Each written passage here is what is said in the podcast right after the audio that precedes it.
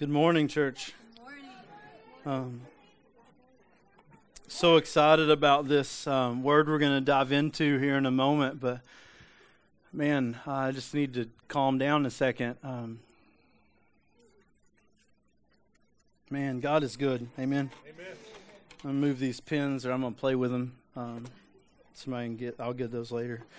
Um, oh, God is good. Yeah. Amen. Um, I would apologize for being overwhelmed, but why? exactly. Why? See, the reality of it is um, when you see Him, when you really see Him, right? You can't help it. And it's not about the volume at that point in time, and it's not about the what do they think at that point in time, and it's it's not about the are people going to think I'm crazy at that point in time. It's oh my gosh, look at him, right? Amen. Look at him. Amen. And this morning I, I, got just a glimpse of that as we were singing that song. Um, and what a beautiful name, the name of Jesus. And if I'm sorry if that scares you off, um, there's lots of places you can go that they're not going to act that way. But thank God that we can. Yeah. Amen. Amen. Yeah. Thank God that we can just be overwhelmed sometimes at who He is. Because here's the deal He's impressive. Amen. Yeah. Amen. You want to go somewhere where they're not impressed? That's awesome. I'm not knocking it. Maybe inside they are, but man, just when you see it, you can't really get away from it. And this morning, I'm not saying that to say, oh, we're doing great or I'm doing great. I'm saying, man, I, he is great. And if you could just step over into that, man, it'll change everything.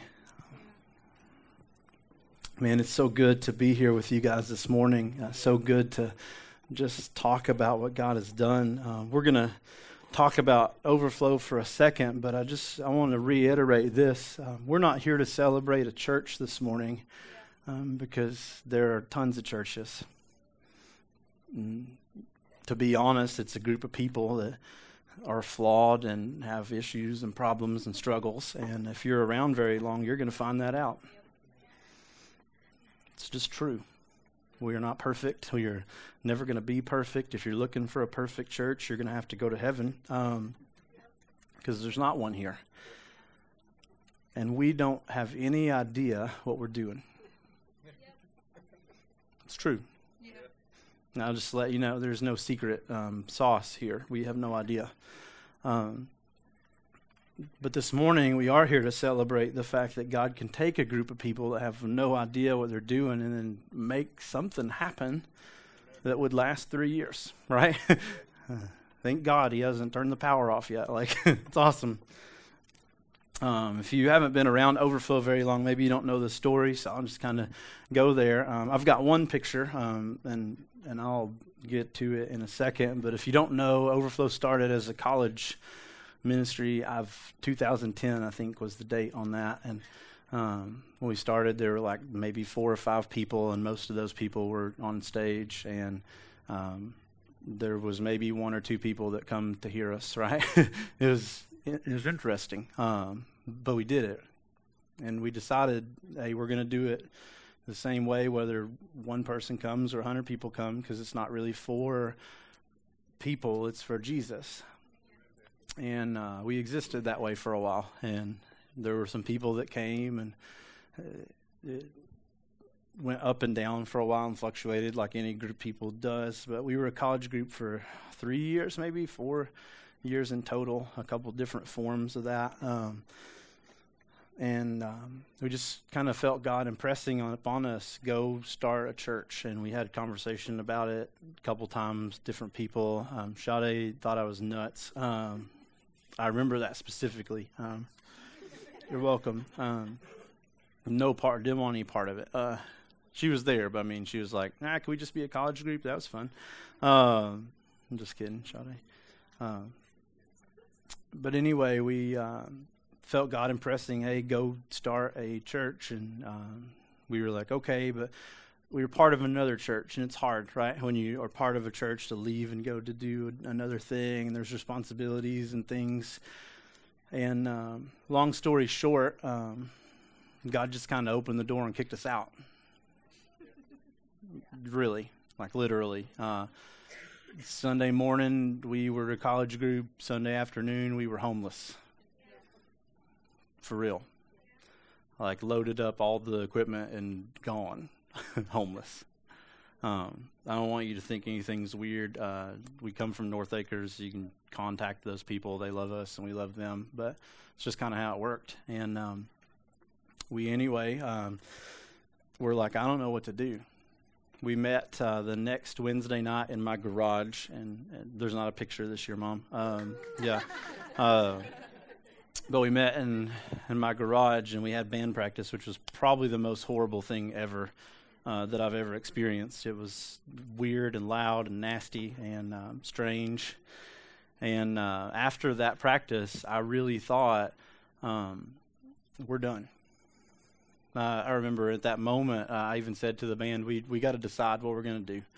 If we want to do this, great. If not, um, whatever, you know. Just and John came up to me and um, he, I think it was I won't tell the amount of money, but John slapped some money in my hand and he said, It's not much, um, but I just want you to know that I'm with you and um, whatever whatever that looks like.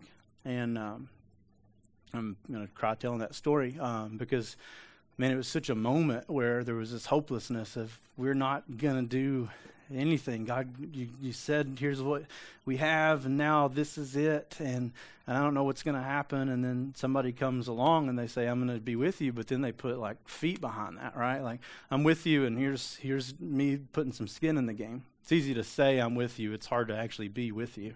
Um, and, and, and anyway, we kind of talked about it, and, and Caleb said, wherever he is, he's in here somewhere. There he is back there. Um, he said, Hey, why don't we have it in my backyard? Um, it was summerish, um, and we did um, the next Thursday, and we didn't know who would show up. We were like, somebody might. Let's just do it. Uh, we've done it with one person before, so I mean, what's what can we lose? And um, there were like almost 40 people that showed up that night um, in his backyard, which is weird. And I'll just be honest. Um, at that moment, God was just kind of like, "Yeah, it's gonna be okay." Yeah, some of you, Nick, um, before that thought we were a little nuts because we are. And um, can I tell the story? And um, he told me later on, Nick had been coming for a little bit, and he's like, "You guys are a little bit weird." He didn't say that out loud, but in his head. And uh, he come that night in the backyard, and, and what God impressed upon him is they they're real because they worship in the backyard just like they do in the building. Um,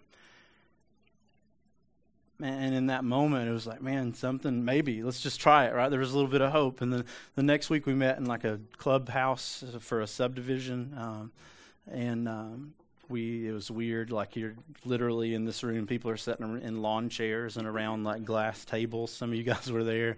Might have been Jacob's first time. Was that your first time? Yep. Yeah, uh, which is awesome. Um, and um, we were talking about um, Abraham, right?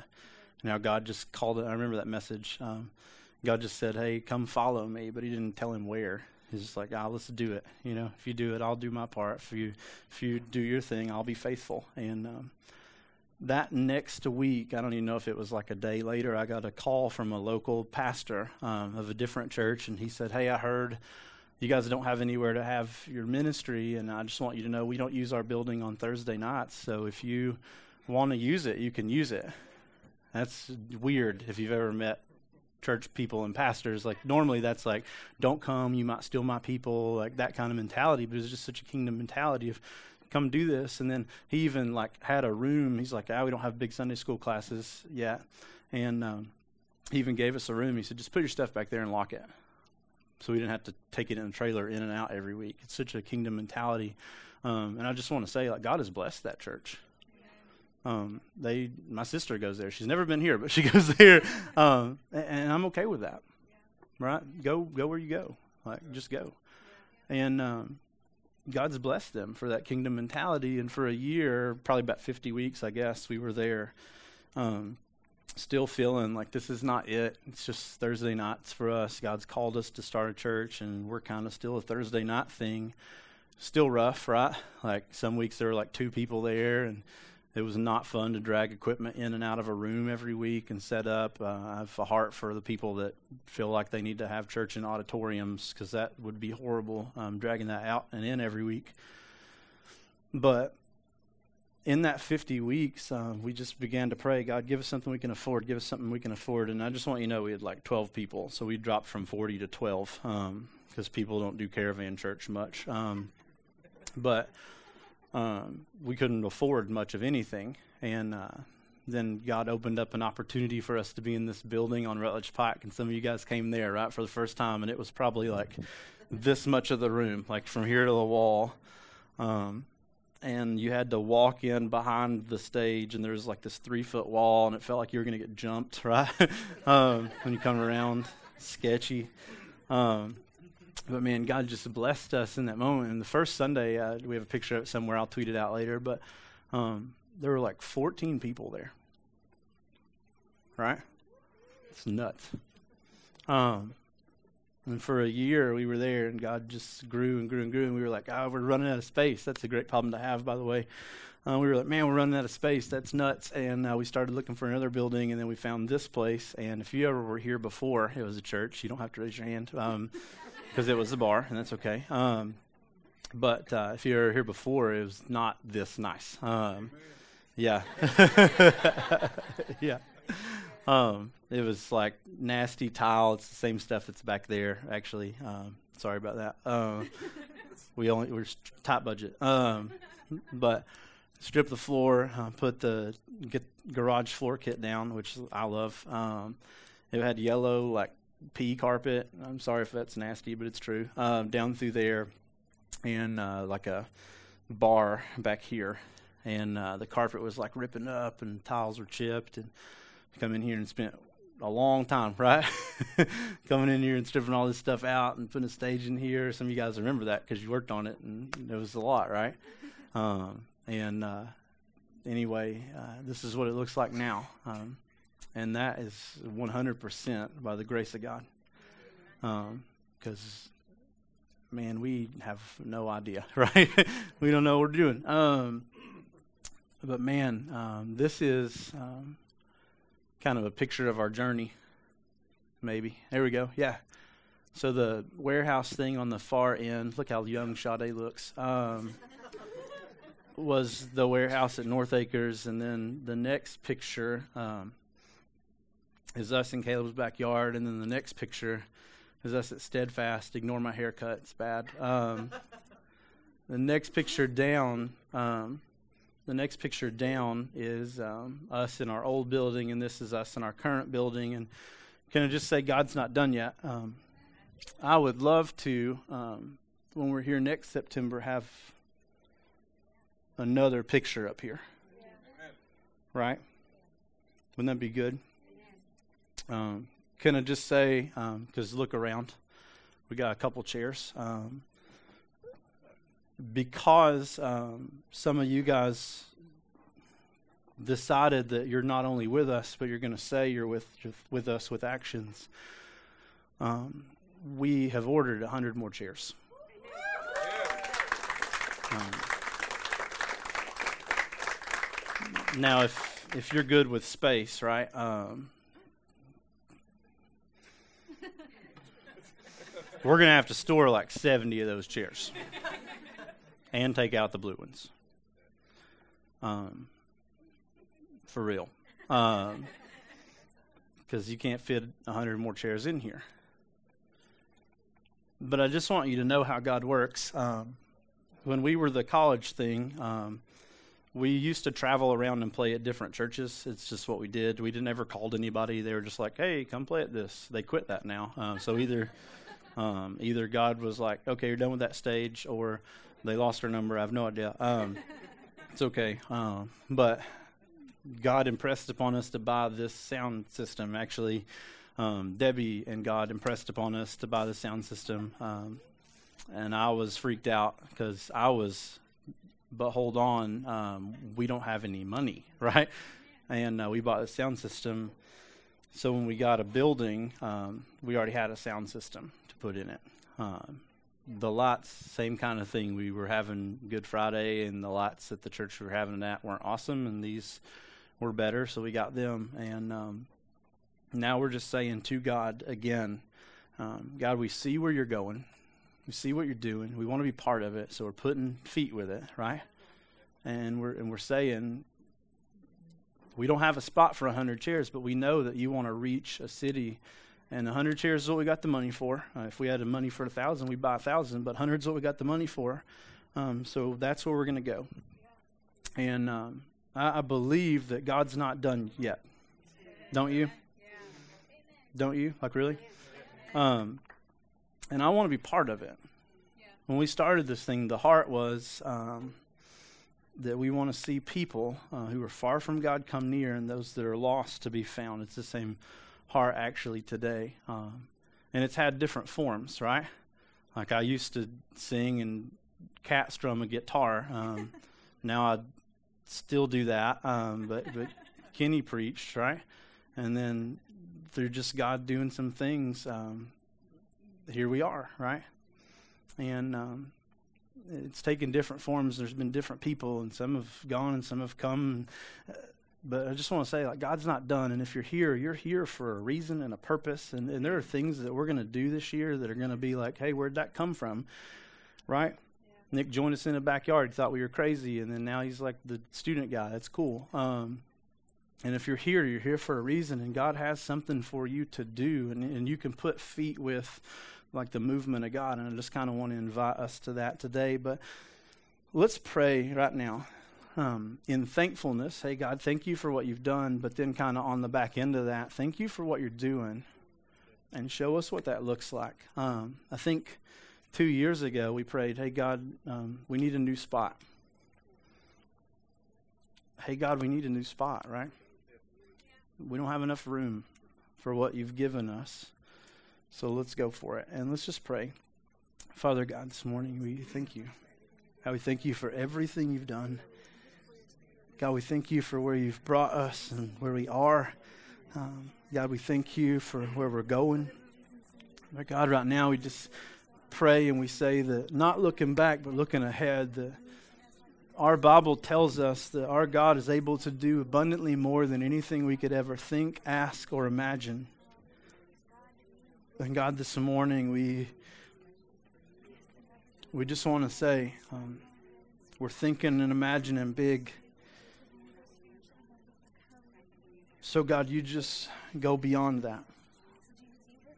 God, this morning we realize it's not about numbers. There's been more spiritual growth in this place than could be measured. Um, but God, this morning we just want to yield to you and ask, God, for you to do whatever it is you want to do. God, more than we could ask, more than we could think, more than we can imagine. God, we supernaturally and kind of miraculously need some more space. Thank you, Lord. Um, so we're praying for that. God, we uh, don't know what that looks like or where that is, but we know, God, that you are taking us somewhere when we part of it. God, we need some teachers to rise up in this place to do some things that God, one or two cannot do. And God, we're just asking that you will do that. God, we need some people with servant hearts to rise up in this place that, um, that, that, God want to just, whatever it looks like, if it's in the parking lot or at the door or cleaning the bathroom, God, just want to be part of what you're doing. Um, and God, we believe that, that you've already put that in place. So, God, this morning we just thank you. We love you. It's in your name, Jesus, we pray. Amen. Now, some of you think, man, we're getting out early today. Now, it's probably going to be the other way around. So sorry, but we have food, so it's good. Um, I'll feed you after. Um, but this morning, I just want to finish up talking about this all in mentality because, in reality, um, we would not be here today if it wasn't for a few people that were all in. Right? Like, I'm not even talking about in this building necessarily. I'm just talking about like way back in the day, all the way up to today. Like, there were 11 guys that were like, Jesus, no matter what it looks like, right? I won't hold back. If they stone me, if they beat me, if they kill me, even, I won't hold back. All the way up to the present, right? Like, I'm, I'm I'm going to put skin in the game. I'm, if, if it's money, I'm going to put skin in the game. If it's time, I'm going to put skin in the game. I'm going to be in because I believe, God, that you are worthy, right? And this morning, we're going to talk about a person who, in the Word, was the definition of all in. We're going to do that in Philippians 3.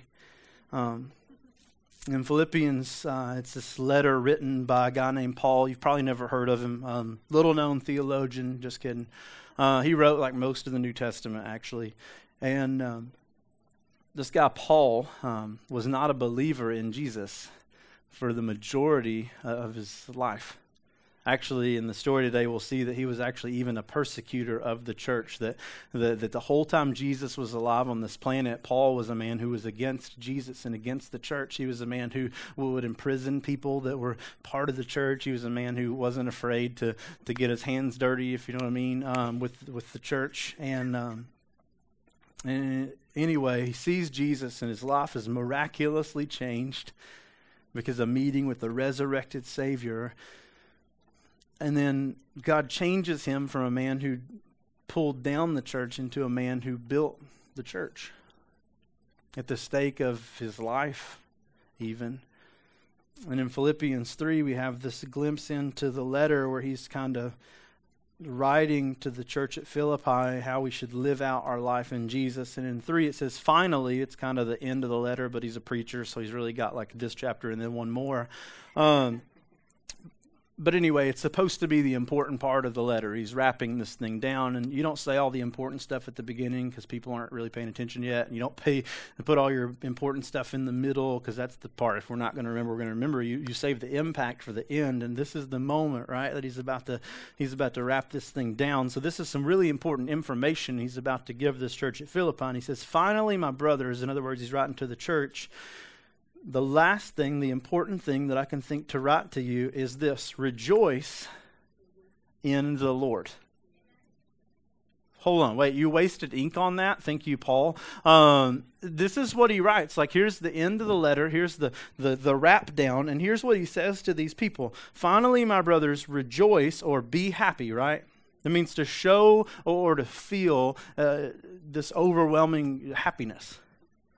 And, and here's what he says finally, my brothers, the church rejoiced. And you're like, why would he feel the need to write that? Well, here's the reason. Obviously, he has met some church people. right? Because here's something we're not good at. Let me just throw this out there to you uh, rejoicing. If you've ever met church people or you are a church people, you'll know we're not very good actually at being happy. Actually, we're probably the best at complaining. Right? Now, I'm just going to beat up on us for a minute. I'm one of us. We're, we're negative, right? We're complainers. We're whiners. Actually, we're babies. Um, that's us, right, as a church. Uh, and, and that's a global thing because here's the deal um, Jesus Christ, the Son of God, came here and he, he died on the cross to save you from sin, guilt, shame, hell, and the grave so that when you die, right, the worst thing that we can think of that can happen, when you die, you, you don't go and be separated from God forever and burn for eternity. You go to heaven where God is and where God loves you and protects you and takes care of you. That whole that whole scheme, but we seem to forget that down here. Right? So Monday happens. oh my gosh, I just hate going to work, and, and then they didn't talk to me today, and blah blah blah. And we we do all that negative stuff, and we're so worried about all this stuff. But in reality, we are forgiven people, we are loved people, and out of that, we should really kind of be happy people. But there's this breakdown that happens, and we're not. So here's what he says. Let me just get you something important this morning. If you can't get anything else, finally, my brothers, rejoice. But then he adds this because here's our problem in the Lord. Notice he doesn't say rejoice in your job. Right? My job doesn't make me happy. Well, it wasn't meant to, actually. Right? It's like a punishment for sin. You're going to live by the sweat of your brow. Yes, you are going to hate your job. Congratulations. Or um, my spouse doesn't make me happy, or my kids, they don't make me happy. Well, they're not supposed to because they're people, and you can't find happiness in people. It's just not there. Not for very long anyway, because we're broken and flawed and, and not good. Um, but, it, but it does say that we do have the ability to rejoice in something or someone, and his name is Jesus, right? The Lord. So he says this to the church Finally, my brothers, quit complaining and whining and fussing and all your moaning and groaning, and rejoice, be happy in the Lord. See, it's a focus shift or a perspective shift. He's like, quit looking at everything else and look at him. Quit focusing on all your issues and look at Him. Quit focusing on all the people around you and look at the Lord. Rejoice in the Lord. When you can do that, you'll be happy. It's amazing.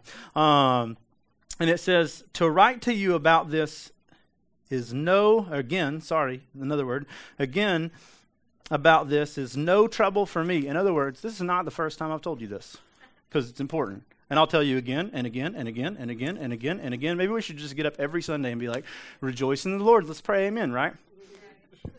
And then seven months later, we might actually quit being so negative. But it says, rejoice in the Lord. To write to you about this again is no trouble for me. And then he says this it's a protection for you. Right? It's a protection from you. Why, why do I need to be protected? Why, why is it such a bad thing to be unhappy and to be negative? Because it'll kill you right? Yeah. See, the truth of it is what he knows and what we should know is Jesus people are happy people. Oh, I just it's so disrespectful to jump in church. Well, no, you just need to rejoice in the Lord, right? I cannot believe they shot confetti in the church. well, maybe maybe you just need to rejoice a little bit and quit being so negative because God's people are happy people. Actually, it's a celebration because our God has come and He died and He defeated death, and because of that, we can defeat death. And He's like, it's protection for you. It's a good thing right? Amen. Let's pray. No, I'm just kidding. Um, and then he goes to topic number two, and he says, "Watch out for dogs." Now, this doesn't necessarily mean that Paul was a dog hater. That's why it's in quotes. Uh, although the Jews didn't like dogs, this is an insult. To, to be called a dog is just as bad as to be called a Gentile in, in the Jewish world. This actually, dogs. I, I, I like dogs. Don't be mad at me. This is Paul. Um, dogs were like vermin to these people. Like they're nasty. They didn't want them. They weren't like pets you'd bring in the house. They were kind of gross. If we wanted a pet, we were going to get like a donkey or something. Um, they didn't really like dogs. So this is an insult, and he says, "Watch out for dogs." Insult, and then he d- describes those dogs. Uh, watch out for evil workers. So they're people that do evil work. They're evil workers. Um, watch out for those who mutilate the flesh. Um, and, and then we kind of get an image of who these people are. These dogs that he's talking about are people that have come into the church and uh, are Christians or pretend to be Christians at least, but really what they're concerned with is not following Jesus and loving Jesus and being saved. What they're concerned with is that you follow the law. Actually, probably these were ex Jewish men who probably used to be teachers, maybe, uh, or at least knew a whole lot about Jewish law. And they come in and they were like, oh, it's great. I'm, I love Jesus too. I'm glad you follow Jesus, but just make sure you follow all 613 other laws in the Old Testament or you cannot be saved. So it was like a Jesus plus the law thing, not a Jesus only thing.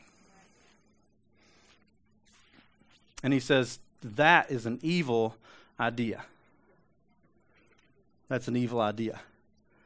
That, that you would have to get your righteousness from Jesus and the law is an evil idea, is what he's saying. Actually, to that idea, uh, you, you should be called insulting names, actually. It's an evil idea. And you're like, well, how'd you get all that? Because it says this idea, circum or not circumcised, sorry, I'm ahead, uh, mutilators of the flesh. And what he's talking about, circumcision. There are these people that come in, they said, you got to follow all 613 laws, and then you have to be circumcised if you're going to be a Christian. Here's the reality, and it's what he's going to get to in a minute. Um, the law was defeated, right? It was wrapped up, it was completely fulfilled in Jesus' sacrifice. So it's not Jesus plus the law that leads us to salvation this morning. It's Jesus that leads us into salvation this morning. And here's what he says For we are, us, people that know Jesus, we are the circumcision. What he's talking about is this sign of the covenant of God, that we are the, the covenant of God. It says, We're the ones who serve by the Spirit of God, not for the Spirit of God, but by the Spirit of God. And what he's saying is here, we don't serve to earn salvation or to earn some standing with God or to earn some love from God. We serve from salvation and from the love of God. And then he goes on and he says that we are people who boast or brag in Christ Jesus that he's the thing that we talk about, he's the thing we lift up, and we do not put confidence in the flesh, and we don't put our confidence in our ability to do anything because we know that we can't do anything. This is what he says about somebody who's a follower of Jesus. These are the characteristics of a follower of Jesus. He says, We are the covenant of God. We serve from the Spirit of God because we are saved. We serve, is what he's saying. Not to get saved, we serve. He says we brag on or we boast about or we talk about Christ Jesus and then we don't put confidence in ourselves. He says these are the characteristics of all in life. This is what it looks like to follow Jesus. These are intrinsic things that come from following Jesus. So he's saying here, here here's the deal. We're not looking for some outward sign to confirm that we are people that know God. We are the sign that we are people that know God. Some of you guys put all your faith in a prayer. My faith is not in a prayer. My faith is in Jesus. I said a prayer, right? And it was a bunch of stuff that just come out of my mouth uh, because God was working in my heart. But I couldn't tell you the words that I said, and I couldn't repeat them for you. I, I'm pretty sure the guy that prayed for me to follow him to pray was praying something weird, and I just happened to like have a conversation with Jesus at the moment, and I couldn't repeat any of it. So I'm not looking to a prayer. I'm looking to what God has done in me. That's just reality.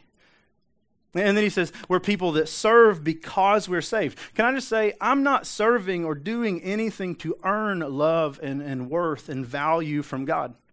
I don't do this because it's like, oh, God will love me more if I stand on a stage. I do this because it's a spiritual gift that God has given me, and I'm just doing that because uh, He has saved me, and, and this is the response to that, right?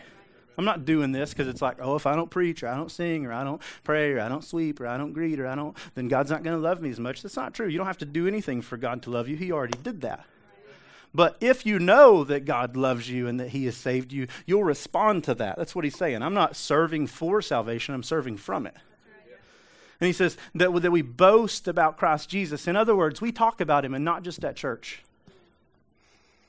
I didn't get as many amens on that one. Um, we talk about him and not just at church, right? Not just like a passive, like, I'm going to tweet this real quick so I'll feel like I'm checking that off. But here's, here's the reality when, when God has saved you, you really can't talk about other things for very long without getting back to that. That's what he's saying. You, you know, the, the dinner table conversation, it will turn to Jesus eventually. You know, the I'm hanging out at work with my homies conversation, it will turn to Jesus eventually because we are people that intrinsically, if we know Him, will talk about Him at some point in time. Your favorite TV show, it doesn't take long till you bring it in the conversation, does it? Why is Jesus less important? Your favorite football team, it doesn't take long before it comes into the conversation, does it? Why is Jesus less important?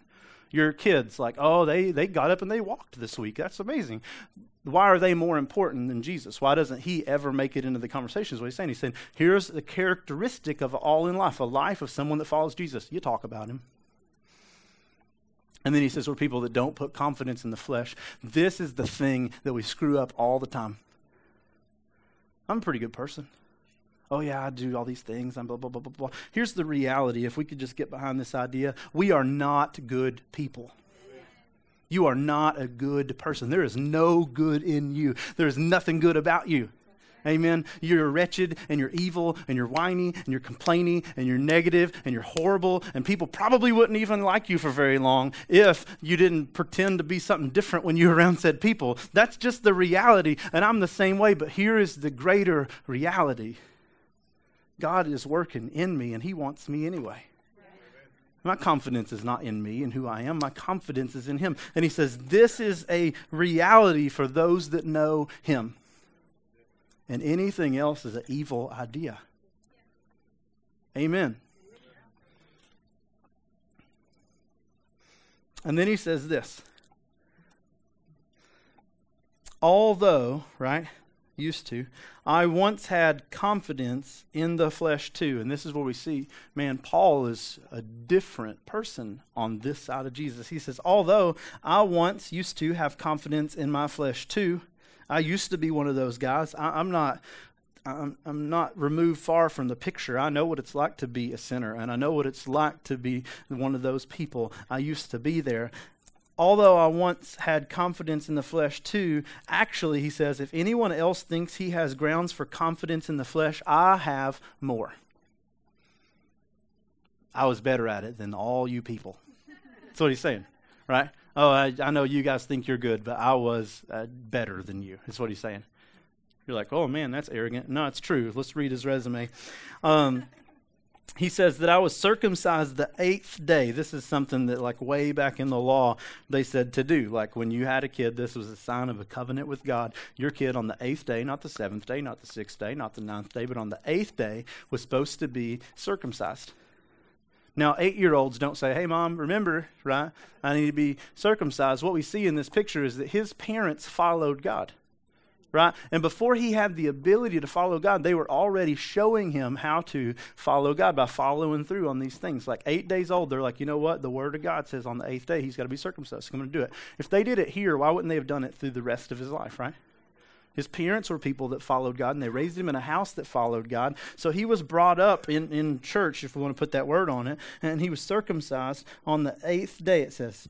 And it says that he was of the nation of Israel, right? God's chosen people, like the people that God called out for his name. He was part of that people. You're not part of that people, by the way. Uh, you come from some other uh, nation, some other place, some other area of the world, and we're all in the same boat. We are not God's chosen people by birth. That's not how that works. But they were, and he was. And it says he was born of the nation of Israel, so he's already better than us, of the tribe of Benjamin.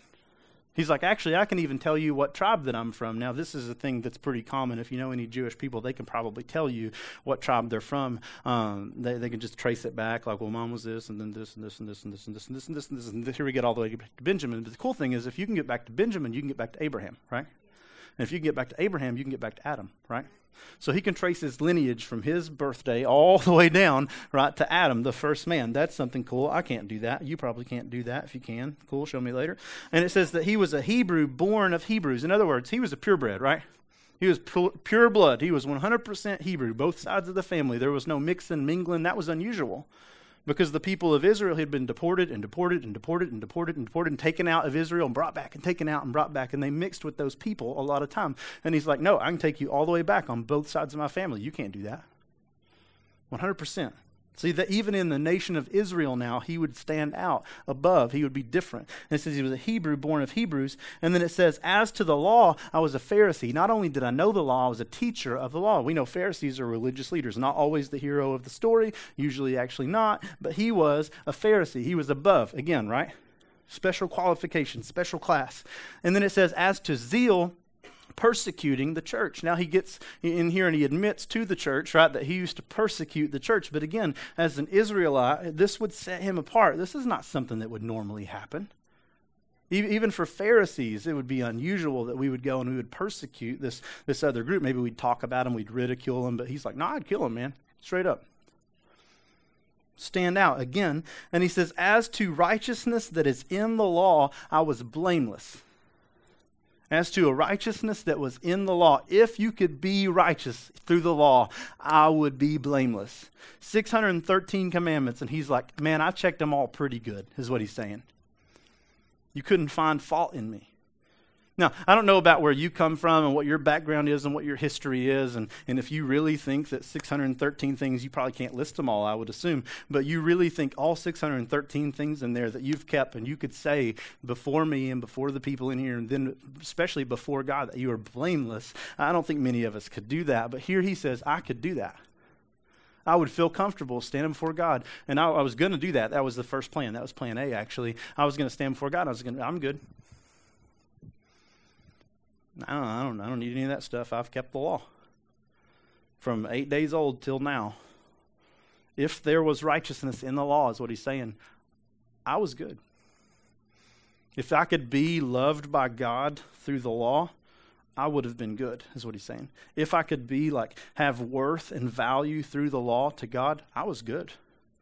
If, if I could have a place, a standing with God through the law, I was good. If there was salvation in the law, I was, I was in a great spot, is what he was saying. I can't say that, right? If we back up to this morning, I can't say that. I wouldn't for I wouldn't for the best 3 seconds of my life say I want to stand before God with that. Because I would be doomed. And here he is and he's like if there was righteousness, I would be good.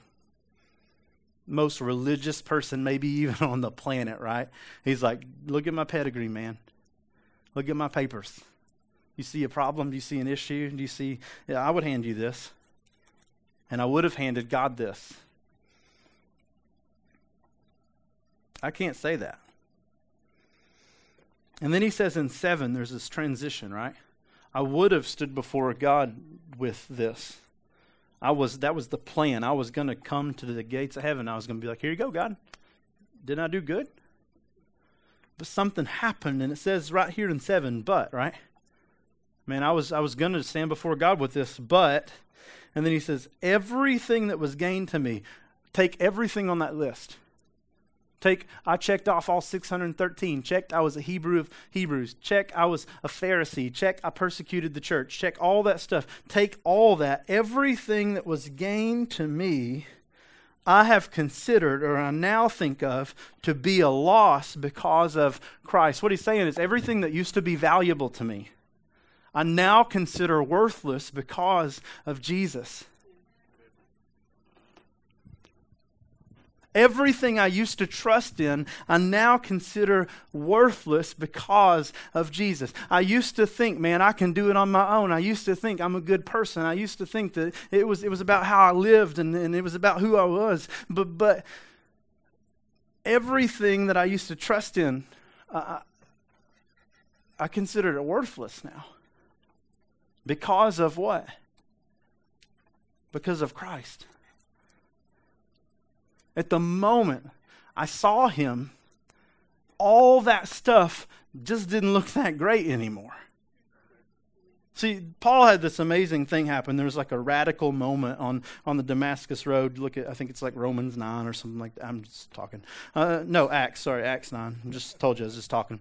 Um, I think it's like Acts 9. He has this amazing, miraculous moment where he's just walking down the street and then this light shows up, and in that light, or that light in itself, is Jesus.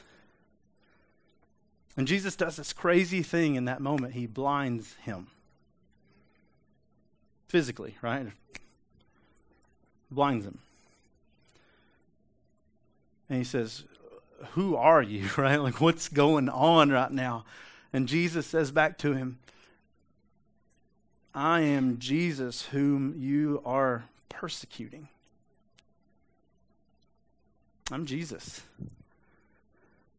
At that moment where he blinded him, and I believe probably that blindness followed him, the scales fell off. But if you read anything where he's writing letters, he writes in big handwriting. He's like, oh, you can tell by the horrible handwriting, it's me that's writing the letter sometimes. Like, that's what he actually writes. At that moment, he, he lost all that stuff but he saw Jesus. And this is what he's talking about. He's like, man, all that stuff that I used to really trust in that was really valuable to me, I consider it worthless now because I've seen Jesus. And he goes on in 8 and he says, more than that, I also consider everything. Not all the stuff that I have or all the stuff that I trust in, but like, man, everything I've ever seen, everything I've ever heard about, every, everything that, that I can even conceivably think may exist, I consider all that stuff to be a loss or to be worthless in view, look at this, of the surpassing value of knowing Christ Jesus my Lord. Here's, here's what he says. Actually, it, even more than that, like, oh yeah, my life changed at that moment, but I, I, and it was pretty good life. I would have trusted in that to get me in heaven, but I just want you to know, like, even beyond that, everything I can even imagine that I would ever be, that I could ever attain. Every ounce of wealth, every ounce of stuff, every ounce of, uh, every ounce of knowledge, every ounce of religion, every ounce of goodness, I, w- I would toss that on a rubble pile.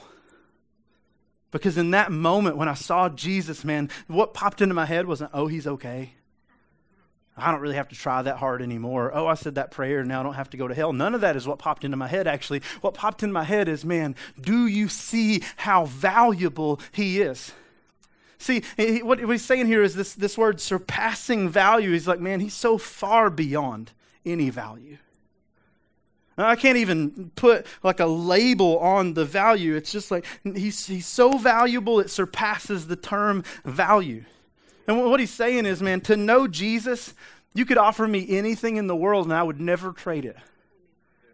You could, you could, you could, you could say you were going to give me whatever, and I, I've seen Jesus, and I would never trade that knowing him now like knowing who he is i would i would never jeopardize that. I would never i would never trust in anything else. I would never put anything on there. Do, do you see the surpassing value of knowing him? What he's saying is what we talked about last week right? Like jesus is like man i'm this well of living water yet you've walked away from me and you've hewn out cisterns from, for yourself that don't hold water. He's like i'm the source. I'm the spring. I am life. Why, why are you trying to find life in other things? It's that same idea and what he's saying here is, man, I, I was in a cistern for my whole life. Like, to be a Pharisee, he at least had to be 30 years old when he's writing this, and he was probably older than that significantly. Um, but, it, but he said, man, all that stuff was that empty, like cracked well. And I was trying to find life in religion, and I was trying to find life in being a good person, and I was trying to find life in, in who I was and who I am. And can I just tell you, I've been there and it's empty. There is no life in that. But now I've seen him, the source of life. And, and I just want you to know, like, he is a rare and beautiful treasure. Amen? You see Jesus, and he's talking about like, they, what's the kingdom of heaven like? Well, it's like a man who, who, who finds this pearl that's so valuable, and he goes and he sells every other pearl that he's a collector of pearls. He goes and he sells every other pearl that he has just to buy that one, or he finds this field, and in this field is a treasure. So he goes and sells everything he owns to come back and buy this field because what's in the field is worth more than everything else he has. That's what he's saying. He's like, I have found this rare and beautiful treasure. I found the supreme. I found the most high. I found the one and only. I found the name that's above every other name. And can I just say, man, I wouldn't trade one thing for that name. Uh, now that I've seen him, now that I know him, you can't offer me money for that. I'm not going to work harder and miss being around him. It's not worth anything, right? I will leave my fame. I will leave my fortune. I will leave my people. I'll leave my family. I'll leave everything because he is supreme, is what he's saying. And I think Paul's asking today, like, do you see him like that, or is he just the thing? Just this thing you do. Because, see, in reality, if he's the thing you do, isn't that just as evil as trusting in the law? Oh, yeah, I go to church. Evil. If that's your hope, if that's what you see, that's evil. You're devaluing God and you're devaluing the cross of Jesus.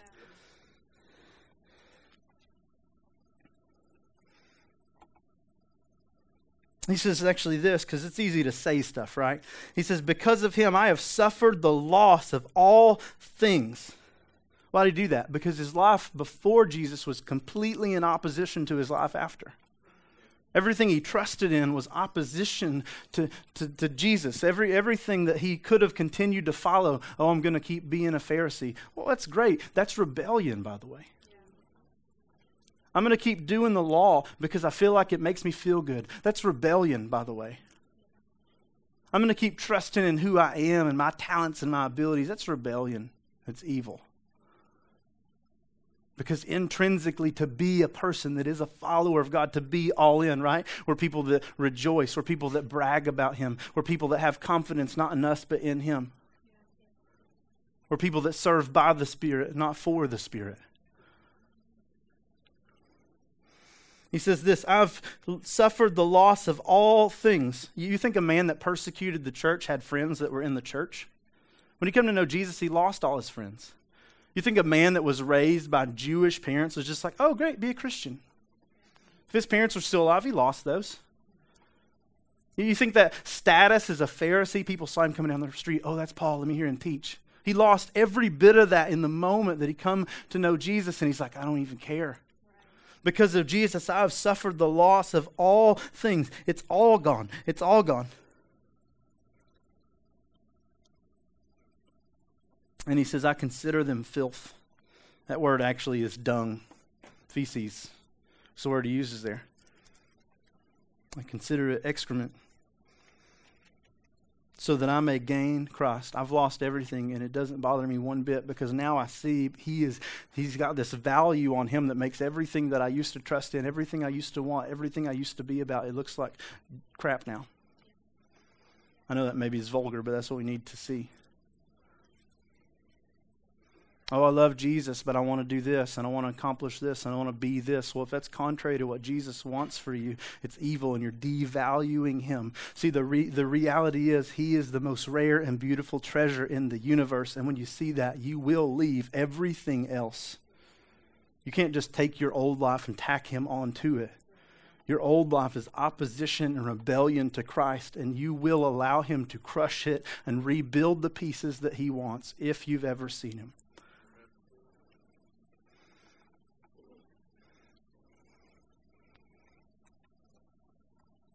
He says, I consider them filth so that I may gain Christ. And then he says this, and be found in him or in a relationship with him, in union with him. This word in is actually a marriage word. And what he's saying here is in a, in a marriage with him. It says, not having, listen to this, a righteousness of my own from the law. That's everything he said I would have stood before God with a few moments ago. Not having a righteousness of my own from the law, but one that is through faith in Christ.